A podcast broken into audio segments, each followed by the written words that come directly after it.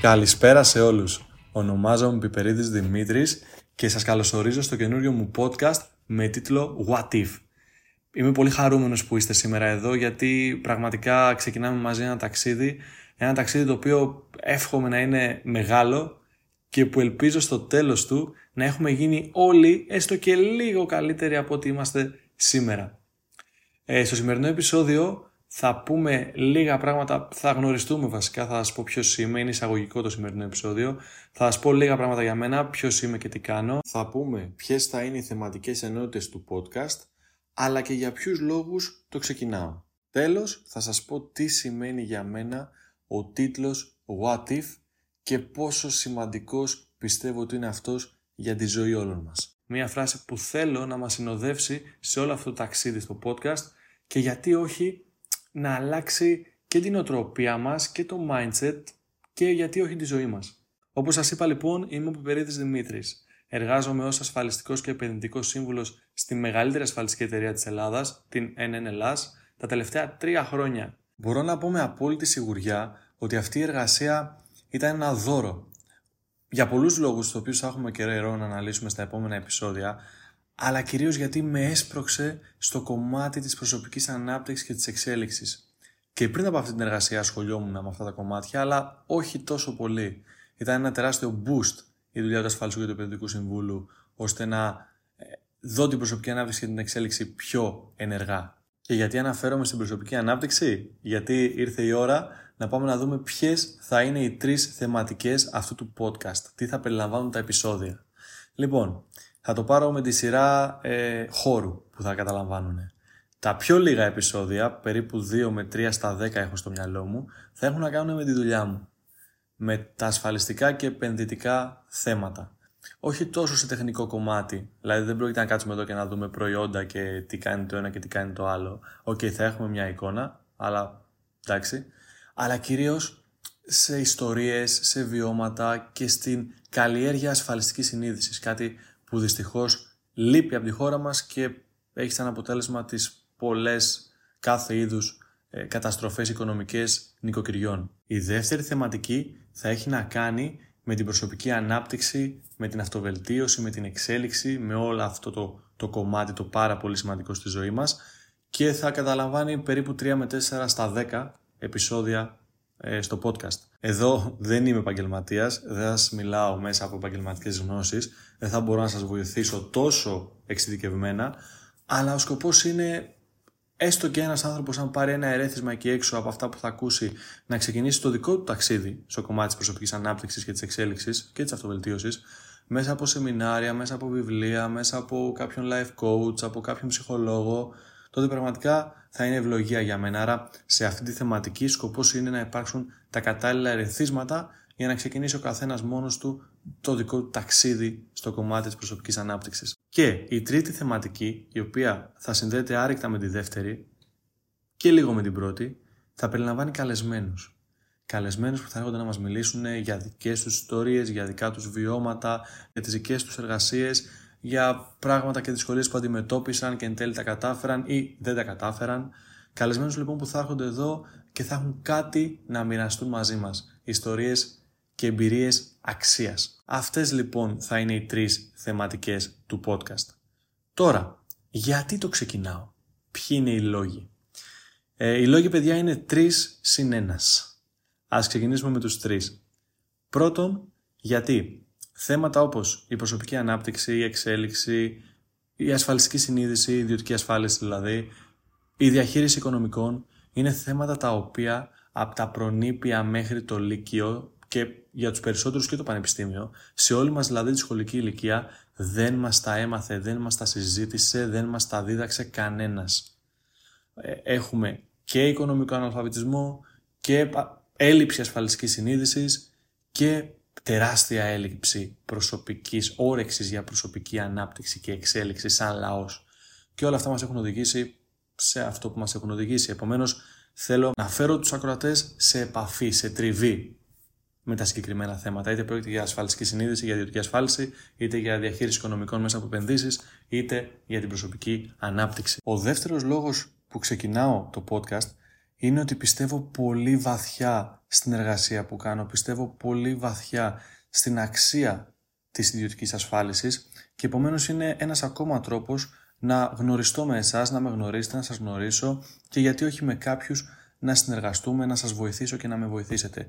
Όχι μόνο σε επίπεδο εργασίας, σίγουρα και σε επίπεδο εργασίας, αλλά και σε επίπεδο δικτύωσης και φυσικά παιδιά δεν μπορείτε να φανταστείτε πόσο όμορφο είναι και πόσο με γεμίζει το να ανεβάσω ένα βίντεο ή τώρα ας πούμε ένα podcast και να μου στείλει κάποιος άγνωστος που δεν με ήξερε μέχρι τότε και να μου πει ρε φίλε ξέρεις τι, με συγκίνησες ή ρε φίλε ξέρεις τι, το είχα ανάγκη να το δω αυτό το βίντεο, με όθησες να κάνω αυτό που τόσο καιρό ανέβαλα. Ε, είναι πραγματικά μία από τις μεγαλύτερες ηθικές ικανοποίησεις που μπορεί να πάρει κάποιος. Και ο τρίτος και τελευταίος λόγος είναι γιατί ξεκινώντας από τα βίντεο στο Instagram και στο TikTok είδα ότι όλο αυτό το κομμάτι μου αρέσει πάρα πάρα πολύ. Αν δεν μου άρεσε, ok, όσο και να προωθήσω τη δουλειά μου, όσο και να έδινα αξία, δεν θα το έκανα. Αλλά πραγματικά μου άρεσε πάρα πολύ αυτή η επικοινωνία, το να προσφέρεις αξία στον κόσμο, η επικοινωνία που θα έχεις μετά αυτό που σας είπα με τα μηνύματα που θα στείλουν και θα πούνε Α, ευχαριστώ και με βοήθησες και και και. Και επειδή τα βίντεο αλήθεια είναι ότι αναγκάζομαι λόγω του ότι είναι short video και κάθε τα βίντεο και πόσο να κρατήσουν, ένα λεπτό, ενάμιση, δύο max. Συμπυκνώνω πάρα πολύ την πληροφορία και πολλές φορές κόβω και όλα τα πράγματα τα οποία θεωρώ σημαντικά. Είπα ότι το podcast είναι το κατάλληλο, η κατάλληλη μορφή επικοινωνίας με τον κόσμο όπου μπορώ να μιλάω όσο θέλω, όση ώρα θέλω, να αναπτύξω όσα θέματα θέλω, να φέρω καλεσμένους να μιλάμε και μία και μία μισή ώρα και να δώσω και παραπάνω πληροφορία και παραπάνω αξία. Επομένως αυτοί είναι οι τρεις λόγοι για τους οποίους ξεκινάω το podcast και υπάρχει κι άλλος ένας, ο τέταρτος, ο οποίος είναι αρκετά προσωπικός, είναι η αλήθεια, δεν μπορώ, οι καταστάσεις και οι συνθήκες δυστυχώς δεν επιτρέπουν να σας τον αποκαλύψω. Ελπίζω όχι στο πολύ μακρινό μέλλον να μπορέσω να το κάνω. Αλλά προς το παρόν παιδιά δυστυχώς τον τέταρτο λόγο δεν θα το μάθετε τουλάχιστον τώρα. Και τέλος, για να κλείσουμε σιγά σιγά με την πρώτη εκπομπή, θα σας αποκαλύψω τι σημαίνει το What If και ποιος θα είναι ο ρόλος αυτού του τίτλου σε αυτή την εκπομπή. Αρχικά να σας πω ότι το What If κέρδισε πανηγυρικά γιατί κέρδισε και στο Gallup που έκανα στο Instagram και εντάξει ήταν εξ αρχής η δική μου προτίμηση και τα 3-4 άτομα που η γνώμη τους μετρούσε πιο πολύ ψήφισαν και αυτοί το What If. Επομένως έκανε το treble το What If, 3 στα 3. Τώρα, τι σημαίνει κανονικά το What If; Η μετάφρασή του είναι και αν. Έχουμε λοιπόν, οι άνθρωποι είμαστε έτσι προγραμματισμένοι ώστε να χρησιμοποιούμε το και αν πάντα με την αρνητική του έννοια. Ε, και αν αποτύχω, και αν αυτό στραβώσει, και αν δεν τα καταφέρω, και αν γίνει αυτό, και αν γίνει το άλλο, πάντα σκεφτόμαστε πρώτα το αρνητικό. Και θα σου φέρω τρία πολύ απλά παραδείγματα. Όταν ξεκίνησα σαν ασφαλιστικός σύμβουλος πριν τρία χρόνια, το 90% του περίγυρού μου μου έλεγε και αν αποτύχεις, ήταν αρνητικό γενικότερα και μου έλεγε τα εξής. Και αν αποτύχεις, και αν δεν τα καταφέρεις, και αν δεν βρίσκεις πελάτες και επειδή δεν έχεις σταθερό μισθό, δεν έχεις και λεφτά, και αν ε, σε βλέπουν και αλλάζουν πεζοδρόμιο γιατί θα τους πιέζεις, και άλλα τέτοια αρνητικά και εκτός πραγματικότητας λόγια. Έχω και ένα φίλο που λες, ο οποίος μπήκε σε μια σχέση από απόσταση. Και ξεκίνησε. Και αν τελικά η κοπέλα αυτή με απατήσει, παρότι είναι διαμάντη και έχουμε πολύ καλή επικοινωνία και καλή χημεία κτλ. Και αν τελικά όλο αυτό που έχουμε δεν αντέξει και αν τελικά δεν καταφέρουμε να είμαστε ποτέ μαζί στον ίδιο τόπο, έχω και έναν άλλον φίλο, ο οποίος θέλει να ασχοληθεί με το trading. Και ξεκίνησε κι αυτός. Και αν η εκπαίδευση αποτύχει, και αν εγώ αποτύχω, και αν χάσω τα χρήματά μου, και αν στα 30 κάτι μου με πούνε αποτυχημένο και χωρίς δουλειά, κύριε παιδιά, εγώ θέλω να ρωτήσω το εξής. Κάτι το οποίο το είπε τόσο όμορφα ο φίλος μου ο Στέφανος Ξενάκης και τόσο απλά. Ρε φίλε, και αν πετύχει και αν τα καταφέρεις και αν στο τέλος της ημέρας πετύχεις όλα αυτά που φανταζόσουν και ήθελες, τι θα γίνει; Το έχεις σκεφτεί καθόλου αυτό ή το μυαλό σου δεν σου επιτρέπει γιατί πρέπει να σκέφτεσαι μόνο τα αρνητικά σενάρια; Και αν όπως έγινε στη δική μου περίπτωση, ξεκίνησα στη δουλειά του ασφαλιστικού συμβούλου και όχι μόνο βρήκα πελάτες, αλλά αποζημίωσα οικογένειες. Έχω εξασφαλίσει οικογένειες στο οτιδήποτε και να συμβεί δεν θα καταστραφούν οικονομικά. Και όχι μόνο ε, Έκανα πελάτες, αλλά έκανα και ωραίες φιλίες. Και ανέπτυξα και ένα μεγάλο δίκτυο ανθρώπων και το αναπτύσσω ακόμα. Ένα δίκτυο που δεν θα το είχα ποτέ. Και έχω και πολύ καλές αμοιβές. Και προσφέρω στον κόσμο, προσφέρω στην κοινωνία.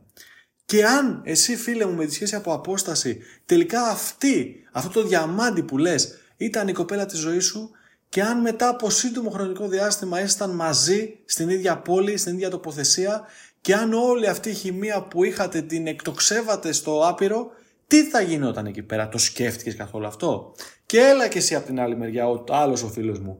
Και αν αγόρι μου χρυσό τα καταφέρεις και πετύχεις και φύγεις από μια δουλειά που δεν αρέσει και είσαι πετυχημένο στι επενδύσεις και βγάζεις λεφτά που δεν το πιστεύεις και κάνεις κάτι το οποίο γουστάρεις και έχεις μια ζωή, τη ζωή των ονείρων σου, αυτά τα έχει σκεφτεί κανείς σας. Τα έχετε σκεφτεί. Ή απλά βάζουμε το μυαλό μας να σκέφτεται αρνητικά και αν αποτύχω και αν δεν πετύχει και αν κάνει και αν ράνει γιατί πρέπει αυτό το αναθεματισμένο το μυαλό να είναι προγραμματισμένο να σκέφτεται πρώτα το αρνητικό, να εστιάζει πάντα στο αρνητικό και όχι στο θετικό. Όχι στο πώς θα νιώσω, πώς θα αισθανθώ αν πετύχω αυτό που θέλω. Πώς αισθάνθηκα εγώ που αποζημίωσα οικογένειες, που έχω καλές αμοιβές, που έχω αναπτύξει φιλίες, ε, δίκτυο ανθρώπων, που έχω βρει μια εργασία που δεν με νοιάζει αν είναι Δευτέρα, Τρίτη ή Κυριακή. Πώς θα αισθανθεί ο φίλος μου όταν θα... Ε, πετύχει με αυτήν την κοπέλα, πώ αισθανθεί ο άλλος ο φίλος μου όταν θα πετύχει στις επενδύσεις. Γιατί να μην σκεφτόμαστε αυτά τα πράγματα και να σκεφτόμαστε ότι όλα θα αποτύχουν; Γιατί; Είναι μια πολύ απλή ερώτηση που σας καλώ να την απαντήσετε. Και ξέρεις, πολλές φορές απλά φοβόμαστε. Χρησιμοποιούμε το what if, το και αν, με αρνητικό τρόπο γιατί φοβόμαστε. Φοβόμαστε πολλές φορές τα μεγάλα, αυτά που μας κάνουν να, να, να σπαρταράει η καρδιά μας. Τα φοβόμαστε γιατί συνήθως αυτά είναι και δύσκολα. Έχεις δει πολλά πράγματα που είναι εύκολα να αξίζουν κιόλας και να σε κάνουν να σπαρταράς; Νομίζω πως όχι. Τα περισσότερα μεγάλα πράγματα στη ζωή έχουν και δυσκολίες και επομένως, επειδή τις φοβόμαστε, το πρώτο πράγμα που κάνει το μυαλό απέναντι στο φόβο είναι να βάζει ασπίδες. Και η ασπίδα του είναι το αρνητικό what if. Και αν αποτύχω, εάστο μωρέ, αφού υπάρχει ο κίνδυνος να αποτύχει αυτό το πράγμα, ας μην το κάνω. Και τότε, παιδιά, φτάνουμε στην άλλη μεγάλη σημασία για μένα του what if. Δεν είναι η ακριβής μετάφραση εννοείται, αλλά το έχω συνδυάσει στο μυαλό μου έτσι το τι θα γινόταν εάν. Όπου προσωπικά το θεωρώ το πιο βαρύ συνέστημα που μπορεί να βιώσει άνθρωπος. Γιατί, Γιατί πολύ απλά μπορούμε να είμαστε πεσμένοι στο ring, να έχουμε φάει τρελό ξύλο, να μας έχουν δει όλοι σε αυτή τη ζωή, okay? να είσαι κάτω πεσμένος, ματωμένος, να πονάς, να υποφέρεις, αλλά θα σου πω κάτι, μπορείς ακόμα να σηκωθείς και να γυρίσεις το παιχνίδι, σε όποια κατάσταση κι αν είσαι, και εσύ και εγώ και όλοι μας. Ένα πράγμα όμως δεν μπορεί να κάνει κανείς μας. Κανείς μας, κανείς μας. Δεν μπορεί και δεν μπορεί να το κάνει ποτέ. Να γυρίσει το χρόνο πίσω και να αλλάξει μια απόφασή του. Άρα, μην αφήνεις τα αρνητικά what if να σου στερούν ευκαιρίες, ε, να σου στερούν την τύχη σου, να σου στερούν αυτά που αξίζεις μόνο και μόνο επειδή το μυαλό σου είναι προγραμματισμένο να φοβάται και να χρησιμοποιεί το αρνητικό what if. Γιατί όσο χρησιμοποιείς το αρνητικό what if, τόσο ελοχεύει ο κίνδυνος να σου μένουν τα μεγάλα τι θα γινόταν εάν. Και να σου πω κάτι, χίλιες φορές πάντα όταν έχεις αυτό το δίλημα να πηγαίνεις και να κάνεις αυτό που είναι να κάνεις, να το δοκιμάζεις, να το προσπαθείς. Χίλιες φορές, φίλε μου, να πέσεις στα βράχια, να αποτύχεις παταγωδώς, OK, okay, χίλιες φορές, γιατί πώς θα πονέσεις, πώς θα κρατήσει ε, ο πόνος, η στεναχώρια, η απογοήτευση, ο θυμός. Πόσο, ένα μήνα, δύο μήνες, έξι μήνες, ένα χρόνο, δύο χρόνια. Πόσο. Θα περάσει από ένα σημείο και μετά. Όμως, το τι θα γινόταν εάν είναι κάτι το οποίο, ειδικά αν μιλάμε για μια μεγάλη απόφαση, για μια μεγάλη εργασία, για ένα πολύ σημαντικό άτομο της ζωής σου, για οτιδήποτε μεγάλο, το τι θα γινόταν εάν μπορεί να μας ακολουθάει μέχρι τα βαθιά μας γεράματα.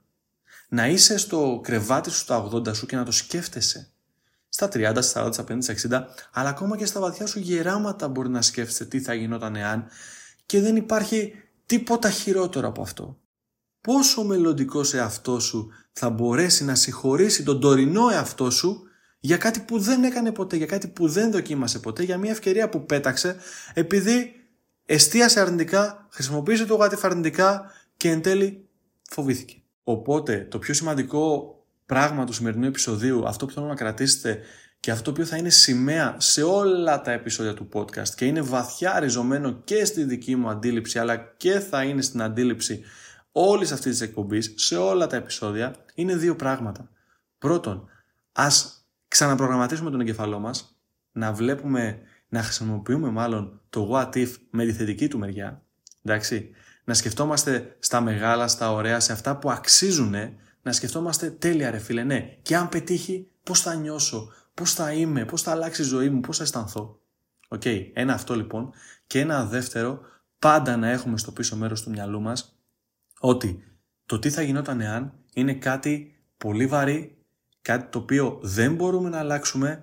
OK, okay, κάποιες φορές μπορεί να χτυπήσει και δεύτερη φορά η ευκαιρία την πόρτα, αλλά δεν είναι κανόνας. Επομένως, ας έχουμε στο πίσω μέρος του μυαλό μας ότι το τι θα γινόταν εάν είναι πολύ βαρύ συναίσθημα και ότι χίλιες φορές να φάμε τα μούτρα μας, να αποτύχουμε, να πονέσουμε, να πέσουμε κάτω knockdown, γιατί σίγουρα μπορούμε να ξανασηκωθούμε. Αυτό που δεν μπορούμε να κάνουμε είναι να γυρίσουμε τον χρόνο πίσω και να ξαναρπάξουμε ή μάλλον να αρπάξουμε μια ευκαιρία που αφήσαμε. Αυτό λοιπόν παιδιά ήταν το πρώτο επεισόδιο του What If. Ελπίζω να μπήκατε λίγο στο κλίμα του πώς θα είναι, του τι νοοτροπία θα έχει και του τι θέλει να προσφέρει.